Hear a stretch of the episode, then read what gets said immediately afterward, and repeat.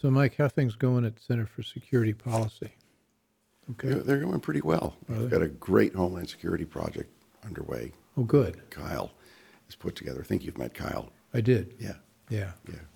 Well, you know, I'm doing Frank's radio show um, every Monday morning, and I'm doing, you know, multinational finance and China and all that. It's great fun. Oh, good. good. Yeah, that, he's always bringing in some great guests on the show. Uh, I'm never, I seldom listen to it because I've got so much going on and then I forget. Well, mine I can't is, catch up. Mine is particularly worthwhile. Well, that's the problem is, you know, we're all we're all doing all this outgoing stuff, and we're never paying attention to what anybody else is doing, and we should. Yeah, we really should. We should. Okay, Kenny, we ready? All right, Bill Walton Show, April 14. Welcome to the Bill Walton Show, featuring conversations with leaders, entrepreneurs, artists, and thinkers. Fresh perspectives on money, culture, politics, and human flourishing. Interesting people, interesting things. Welcome to the Bill Walton Show. I'm Bill Walton. Well, with events moving so rapidly with Russia's invasion of Ukraine, I wanted to call an audible on this show to bring in somebody who is really an expert not only in the geopolitics of it and the geomilitary aspect of it, but also the psychological aspect of it. Uh, Mike Waller, returning guest, J. Michael Waller, PhD. He's with the Center for Security Policy, and his doctoral dis- dissertation uh, was called Secret Empire, the KGB in Russia today. And in that, and this was uh, 40 years ago, he predicted the rise of Vladimir Putin and has been a real student of Vladimir Putin um, really ever since. And Mike now is also, uh, he was a Annenberg professor at International Communications at Institute of World Politics and instructor, instructor in PsyOps operation at the Kennedy uh, Special Warfare Center School at, at Fort Bragg. So, Mike, thrilled you're here. Nice to be back. Although the circumstances are always sort of dire when we get together. Uh, what, bring us, you know, it's now uh, April, mid April 2022. Where do you think we are with Russia's incursion into the Ukraine? And are they winning, losing, stalemate? What's your assessment of what's happening? I don't think anybody can honestly say Yeah. where we are. It depends on the day. it depends on a whole lot of factors. When it depends on personalities and not groups of people, where it's more predictable. You know, how's the president of the United States today? How coherent is he? How coherent is his chain of command? Uh, where have our NATO allies flip flopped most recently, for better or for worse? Uh, what's Vladimir Putin's mindset? How is he communicating with his general staff? These are all unknowns every single day, so we can't, nobody can say how things are going right now. Well, I, we, I had Peter Pry on. You and you were on. You and I were on together with Peter Pry, and we gamed out something. We, first, we talked about the possibility of this provoking a World War III, um, which is still on the table. It's still a possibility, but we there's a there's a theory that, that Putin really would like a long war here because it's really grinding the West down. I mean, if you look at what's happening with the sanctions imposed on Russia, at first it clobbered the ruble. Now the ruble's climbed back up to where it was, and Russia's still getting lots of revenue from natural gas and oil sales. Uh, and of course, they've been hurt. I mean, their economy is going to be down 10, 15% this year, but it seems like they're thinking that may be a manageable um, outcome if Putin can keep NATO and all these other countries engaged in Ukraine. Europe is getting clobbered economically the same way the United States is. And the head of the uh, uh, biggest uh, uh, chemical operation in the world, based in uh, Germany, I think it's BASF, said that if they ended up not getting uh, Russian gas, the German economy would basically shut down. Right. Right. So Germany has created this dependency, which we've been warning about for years, since since, since the Reagan time. Well, Angela Merkel in particular was, in, anyway, continue. Well, yeah, but even Reagan saw this when the uh, Trans-Siberian pipeline was being built in the 80s. Yeah. That would that made Europe dependent on Russian gas, and he had a covert operation that Norm Bailey had a role in, which was to, uh, the, the Germans wanted this pipeline in there and they needed, I think, General Electric turbines. And they, so the, the Reagan's National Security Council staff and Bill Casey at the CIA ran an operation to grudgingly allow GE, I think it was, to sell this technology to for the pipeline, but it contained a uh, piece of software or a small piece of hardware, like a chip that would ultimately malfunction. And it finally did, and it blew up the pipeline. So our early warning satellites looked at, saw it as a possible nuclear missile launch had we not known what we were, what was going to happen there. And that set back the Soviet program for years. So what we're seeing now under the past 20 odd years with Putin and, and with Angela Merkel and her socialist predecessors bringing on th- this new set of pipelines is really an extension of that old one from the 80s.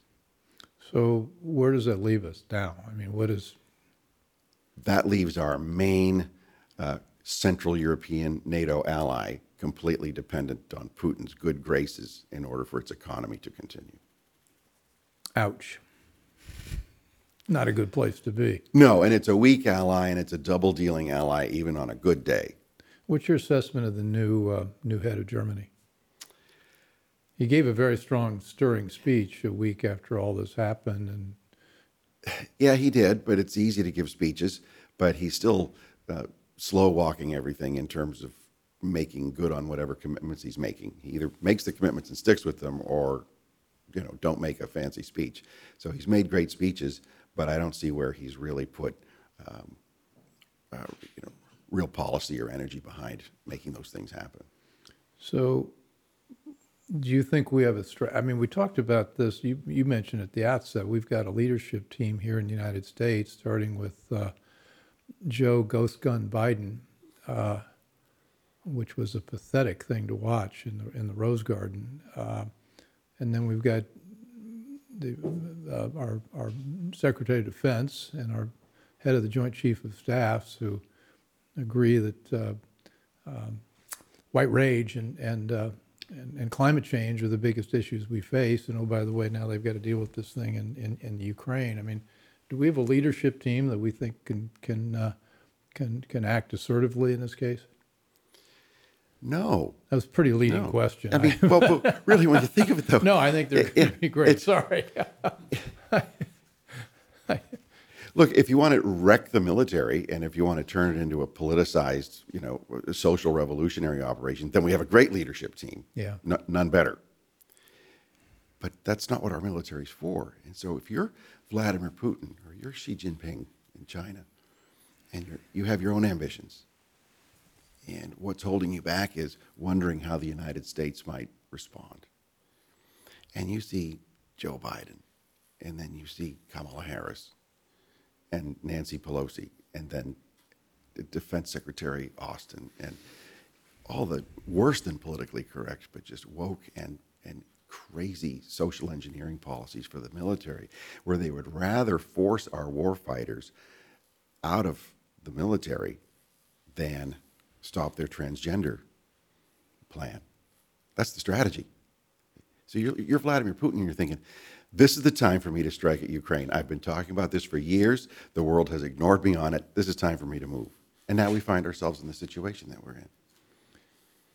And do you think Putin expected to take this long to, to work his way through Ukraine? Was this a, was this a surprise? I've heard that he hasn't brought in his best tanks. He hasn't brought in. He hasn't used cyber warfare very extensively, and there are a lot of tools that he in in his arsenal that he has not used. I mean, is this what's what's going on here?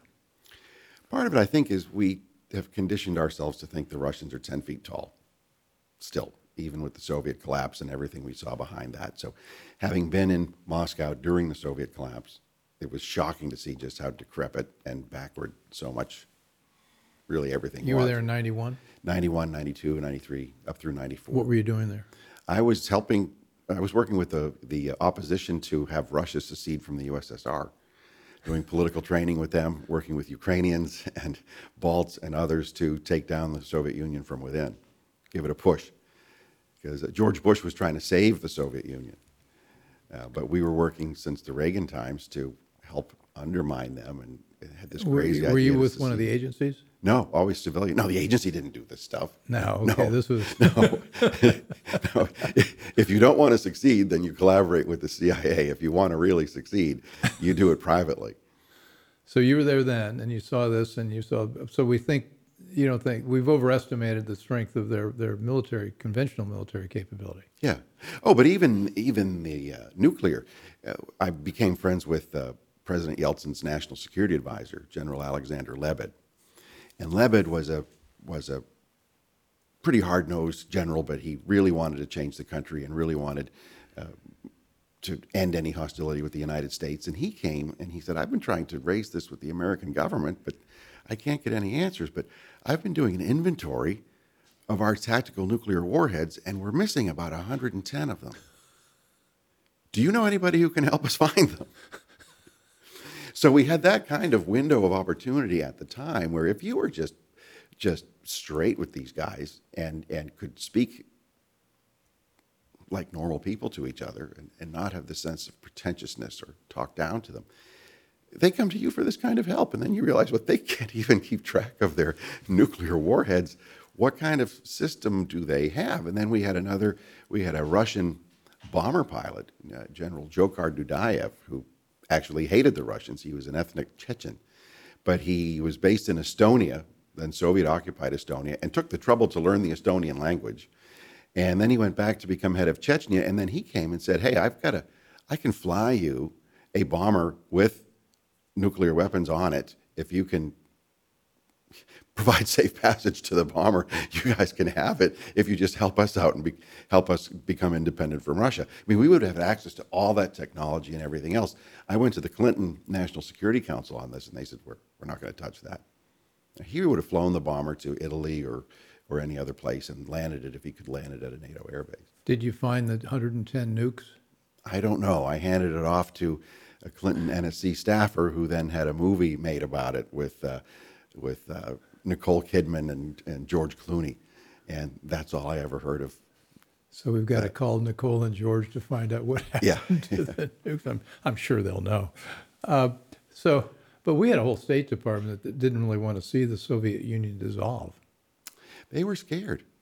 And not just the State Department, but the, the CIA said it could never collapse.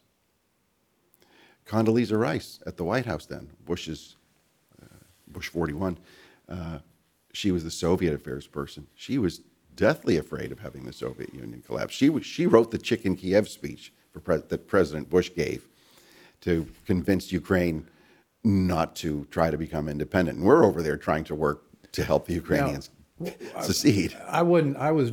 I was off doing private equity back in those days. What was the Chicken Kiev speech? I'm, I've always heard the term, but what what did he say? He said he went to Kiev and he said we've got to stop this, to temper this sense of nationalism that will become destabilizing, and basically in his gentle way saying, don't even think of seceding from the Soviet Union because it's just not going to work. So you have the American Republican leadership trying to save the Soviet Communist Party and save the USSR.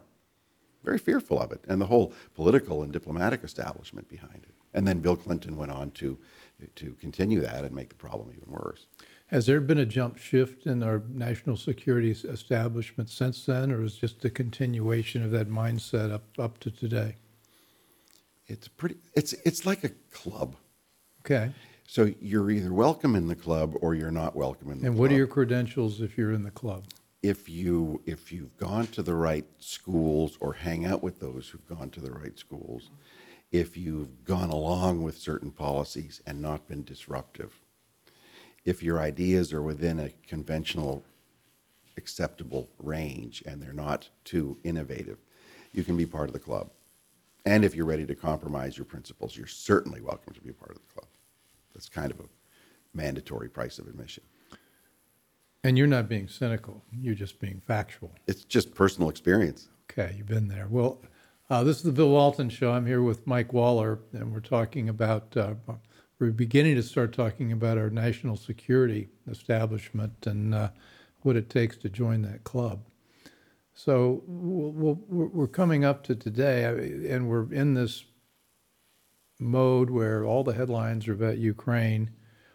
Uh, and how much is it in our national interest to be to care about what happens to Ukraine? I mean, I know we we're, we wanted we don't like humanitarian crises. We we want to we want to quote do something, but uh, do we really have a, a, a role there?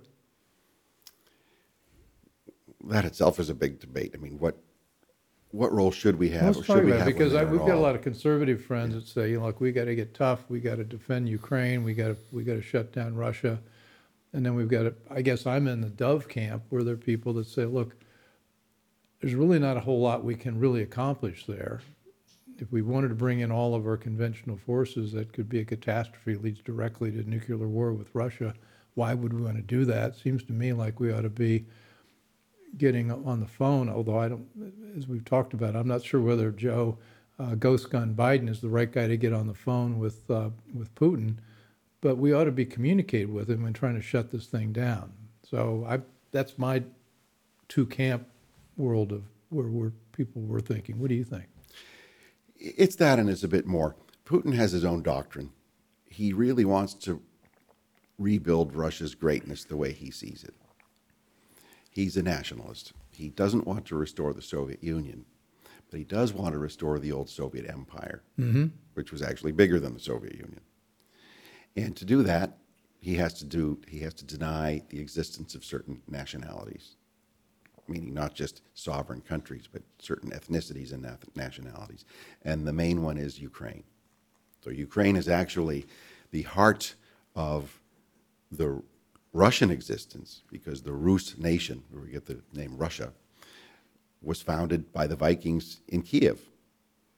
Mm-hmm. So this Russia comes from Kiev, but so he's sort of in this Ukrainian denial phase where this ethnicity must be wiped out. So you can't reason with a guy like that.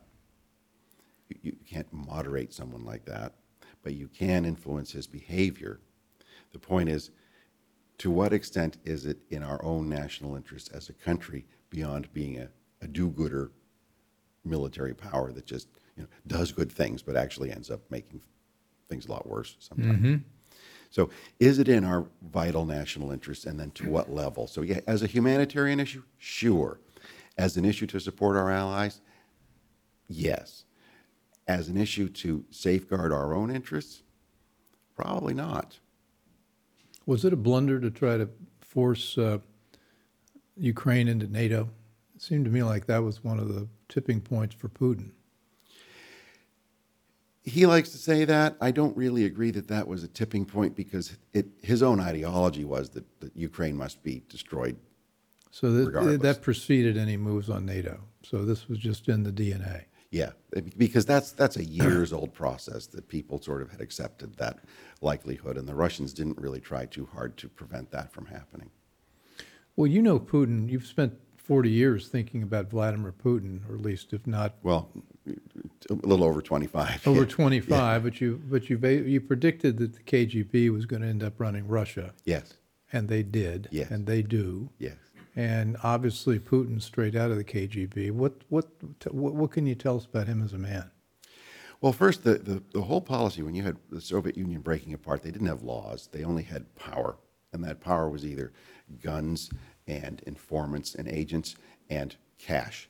So then you had the, the development of a gangster state.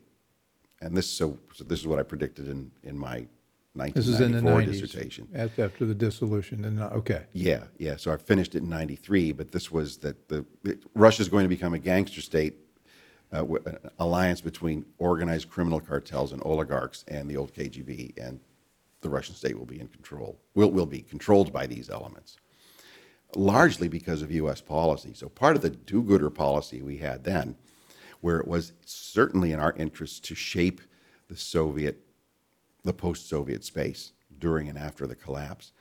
But when you shape it so that you leave these elements in charge and you look the other way while it's happening, and you denounce and marginalize both Russians and Westerners who are warning about this, then you're creating, you're creating the problem that we have today. So that was all foreseeable. We had really good opportunities to get it right. And this is not speaking in hindsight, but it was from the foresight at the time and it was the conventional wisdom where you had the uh, the, the Bush types feared upsetting the status quo, and they were comfortable with the communist status quo and maintaining that communist status quo even in a post-communist situation. Where the Clinton people looked at it as more of a business opportunity, make a lot of cash very quickly with very little accountability rather than looking at what's really in our strategic interests. So there was never an attempt by the U.S. to leverage our massive aid to Russia to stabilize its economy, uh, to, to help it rebuild. Never to leverage any of that on ripping out the roots of the old KGB, decommunizing in the way we had denazification in Germany, which was extremely successful, and making sure that the old Soviet traditions were uprooted and exposed and discredited forever. So none of those were ever on the table for, in terms of U.S. policy. So the Bush people opposed it, the McCain Republicans opposed it, the uh, nearly all the Democrats opposed it. Some of them were, were very wise about approaching it. Senator Bill Bradley, then of New Jersey, was one of them. But the grand old sage on the Senate Foreign Relations Committee, Senator Joe Biden, opposed all of these measures. Say Senator Joe Biden. The- Yes. The grand old sage. That, well, that, yes, that's why Obama picked him as his running mate, was because Obama had no foreign policy and national security experience, and Joe Biden was considered the wise man of the Senate on all of these things. Well, what, didn't somebody really smart, was it Sam Nunn said that Joe Biden's been wrong on every, every foreign, uh, foreign relations decision in the last 50 years? Yeah, yeah. A lot of his colleagues have said similar things. But my, my obsession recently has been China and everything that's happened. We, all the American companies went into China. And at the time, it was, we were going to go in, do business with China. They'll become richer. They'll become more democratic. They'll be just like us, and we're all going to live happily ever after. That didn't happen there. But there was also a gold rush of American companies into, into Russia. What, what happened with that? I mean, did it, you said there were people going in to make money. I mean, how much of that tilted uh, Russia in the direction it is going now? Well, it, it didn't. It didn't work the same way as it did in China, and I think it worked badly for us in China, given the situation that we have now. But at least you had companies going in and dealing with a system that had a system, had its own rules, had its own cronyism, had its own way to make you rich and co-opt you, and and and then make you act as a Chinese agent in in the U.S. And we had all these U's from from the, the big engineering and aerospace companies to hardware and software companies to manufacturers and everything else, and they would all end up acting as agents of influence for the Chinese regime. In Russia, it was a lot different, where the the businesses were subsidized often by the American taxpayer, either directly in terms of contracts or other guarantees, or indirectly by International Monetary Fund loans and World Bank projects, a few of which were very successful. What we did see succeed in that was the, the IMF money, which was literally put on pallets on 747s to fly from New York to Moscow to be delivered to the Russian central bank in, you know, freshly wrapped Federal Reserve packages of cash. Did we use the same pallets that we used to send cash to, to Iran? the recyclable Yeah. pallets, the same idea. Oh, right, yeah. Yeah, same idea. And and so they're they're all shrink wrapped on these pallets and sent to Russia. Now you had the shipyard workers at Severodvinsk going on strike. They're laying the keel of this next generation strategic ballistic missile submarine called the Bore class submarine. They're going on strike because they're not getting paid. This is a Soviet project. It was set up to to be a superior design to our uh, Ohio class submarines that fire the strategic ballistic missiles, and uh, so the the work on this submarine would shut down, and then the money would come through with the IMF, and one of the first things visible that would happen was the strike would stop at the submarine shipyard. And this happened two or three times to the point where the Russian finance minister, Boris Fyodorov, warned us. And he told me, but he also warned the public. He said, This IMF money is not enough to do us any good, but it's plenty to make really bad things happen. So that submarine, the Yuri Dolgoruki is the name of the sub, is the first of several of these Bore class ballistic missile subs that now have an arrays of nuclear weapons aimed at us, which is what gives Putin his power. If he didn't have modern nukes, he would have nothing. Well, he certainly has modern nukes. Yeah. And we paid for them. What about their first strike doctrine? They uh, revived it and they formalized it, meaning first strike, meaning that they would use first use of nuclear weapons in a conflict, and not necessarily strategic nuclear weapons aimed at us, but tactical weapons or what would be called battlefield nuclear weapons. They would they Gorbachev had renounced first use of nuclear weapons. Putin revived first use of nuclear weapons. Now, whether whether or not you could believe Gorbachev at the time, I think he did have that in his doctrine. Whether or not that was happened, we don't know. But the fact that Putin took the trouble to come out and say it, and that the Russian military has been drilling on this, you know that they're serious. Is uh, is Putin in an underground bunker now? We've heard various reports.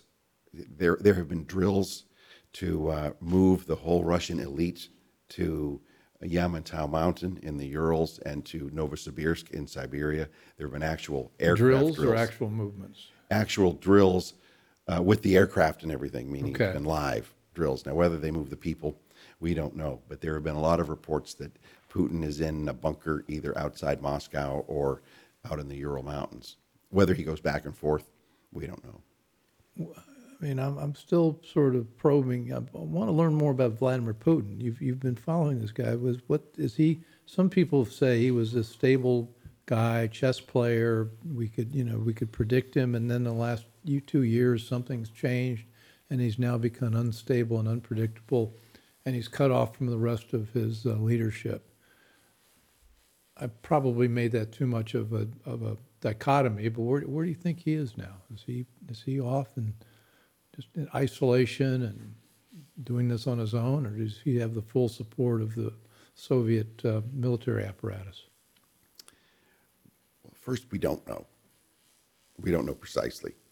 The fact that right now, as we're talking, he's sacked a large number of generals. He's had arrested over 150 of his own senior secret police people. There's a report that his defense minister has suffered yet another severe heart attack during the sacking of these 20 top generals. So he certainly doesn't have the support, or at least uh, he doesn't have the confidence in his military and intelligence leadership. Nor should he really, when when he he really thought he could take Ukraine in several days. He only gave his troops, you know, his forces only had three days worth of food, insufficient fuel, and there was an, idea that they would take Kiev as a symbolic or as a real actual strategic victory very early on. So they completely underestimated uh, their own capabilities, or they overestimated their own capabilities. They underestimated Ukraine's capabilities. I think they thought President Zelensky was just a buffoon, being a comedian, and he would flee. And this is where you had, I think, a similar understanding between the Biden team and Putin that Zelensky would flee. And then there would be a parallel government or a puppet government set up, and then and Russia would just be able to rule Ukraine, and then it would be basically over. So the fact that he was not well informed on any of these things, and it seems to be a case of people being afraid to tell him the truth. Hmm. This was visible right in the right at the initial invasion time when he he dressed down and humiliated his foreign intelligence chief in front of everybody, and the, you had this the head of the Russian spy agency is stammering and stuttering and, and visibly afraid, standing 40 feet away from Putin, just visibly afraid of telling him a real answer. That's not a good sign of confidence. No, it's not a good sign. Uh, so you've done all, a lot of work under national national intelligence uh, agencies, and I mean, you're saying you say to me, "Well, we just don't know this, we just don't know that." We, I mean, does does our side really? Are we doing spycraft in any useful way to know how to predict what they're doing and and be effective? We only know what's public. And so we like to think, well, really, there's such great stuff, it's just so classified that we'll never find out. And, and that might be the case. Let's say part of it is the case. Yeah. But there is so much leaking going on. Some of it strategically done with a purpose that does make sense to shape a narrative or to try to deter, deter Russia or whatever else. But you also have leaking going on for self promotion of people with inside the CIA and the, and the political system in the executive branch. And that's really, really dangerous.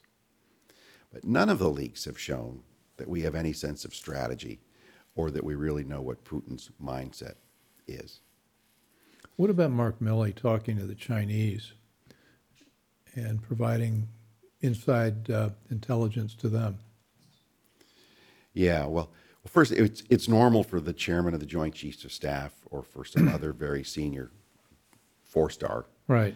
to talk to their counterparts in China or Russia or elsewhere, because often when a political figure makes a statement that is against what what the general understanding is, mm-hmm. it's necessary from a professional military level to call the counterpart and say, "Hey, everything's fine on this side. We're, there, there are no changes in our policy. Uh, we, you know, you don't need to get paranoid for what we're doing." And it's it's a it's been productive in the past, especially with the Soviets in the past. So it's avoided some nuclear accidents. So what about the fact that I- I've heard that we're, we're trying to reach out to the Russian military leadership and they're not responding. They're not returning our calls. Is that true? That appears to be true. Every source that's mentioned this type of communication has said that the Russian, uh, Putin did not respond to Biden's calls, and the Russian general staff, which is their equivalent of our joint chiefs of staff. So we're talking about not just one general, but several who we would traditionally correspond with at a peer level. We're not responding to our calls, and this is really dangerous. And if you're right about Putin's whip hand or, or reign of terror with his military leaders, then uh, anybody that steps out of line to do that is, is putting their life in, in jeopardy. Yeah, because Putin has shown he, he will kill people. Poison. It- poison is his favorite Yeah. weapon. If you look at, there are some great uh, collections of images of foreign leaders who won't shake hands with him. And in one place, there was a, a chef who Putin extended his hand to shake hands with him, and who wouldn't want to shake hands with the president of Russia, like him or not, in a social event? Um, he, the chef wouldn't even shake hands with him. Kim Jong Un wouldn't shake hands with him. So, so people are afraid that he's going to poison them with something on his hand. So this is not concern about COVID. This is uh, something more lethal. You're right, yeah, because some people say, well, Putin's not meeting with people up close because he's afraid of COVID and he's a germaphobe or whatever. But no, his pictures uh, where he was sitting 40 feet away from his own defense minister, who suffered those two surprise heart attacks during the military purge, 40 feet away at the same table. You know, Putin's afraid of his own people. We, we call it the von Stauffenberg seating arrangement, like the Von Stauffenberg is who? he was the German officer who ha- placed the bomb oh. at the conference table Hitler. with Hitler. Yeah. So we call it, and, and if you look at that long table where Putin sat, it's, it's a good, it's like the size of a shipping container. At, at Putin's side of it, there's a blast barrier on the floor right below, right below the surface of the table. Like if somebody plants a bomb, they're not going to get him. So he's really, really paranoid. But it's not a germ thing because where he met with certain local power brokers within Russia who had no no power in Moscow, he met with them up close, closer than you and I are here at the table. So he, it's not like he was afraid of COVID or anything. This is a very bizarre world. I, I, I, I, I just, I, I, I'm laughing, but it just, I'm, I'm really worried that we're, with all this instability in Putin's camp and with the instability in our own camp, we're going to blunder way into, into, you know, Putin, if he is that isolated, that he might say, well, look, let's use a tactical nuke. And then somebody, you know, one of the children in our defense establishment or State Department's going to say, well, you know, we got to nuke them back. I mean, do you, do you see any probability or possibility there? Yeah, anything's possible. And this, the, see, this is the danger where predictability can be good in military rivalries when the stakes are as high as they are, mm-hmm. nuclear stakes. Yeah. And this is what gets back to Ukraine. Personally, you know, I'm not as dovish as you are on Ukraine. I believe in a, in a strongly in a people's right to self-defense, and having been involved with resistance movements in the past um, that are awful, messy, tragic affairs. it's still people's right to defend against an invader or against a, a communist regime. And so I really support the Ukrainians there up to a point, meaning I think we have a moral obligation as a people to to help other countries in this way, but not when it places our own country in danger. And this is what Team Biden is pushing us into is is pressing that danger point. You know, there's been surrogate warfare between the U.S. and Moscow for, you know, since World War II, and we haven't fought each other about it. There's been an understanding that there's a range of operations where it's not considered a direct attack. But when we keep pushing Well, with it- our doddering yeah, Yeah, leadership, it seems to me like we're getting really close to a proxy war. When we send them, what, we got three trillion or three billion? Uh, wh- How much money have we sent to them? Eight hundred?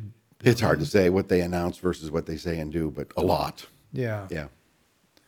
And if uh, and then to to, to bl- be blabbing publicly about what we're doing is is extremely dangerous. There, there's something called deniability, and it's not necessarily that we'll fool the Russians. We might here and there, but you don't just go around crowing about what you're doing because it's it's showing your hand.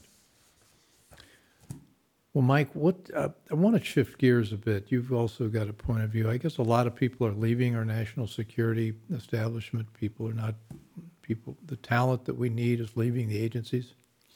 Yeah, and this has been going on for a while. You had in the CIA, you had a lot of really good operations people checking out at age 50 or after they put in their 20 years of service.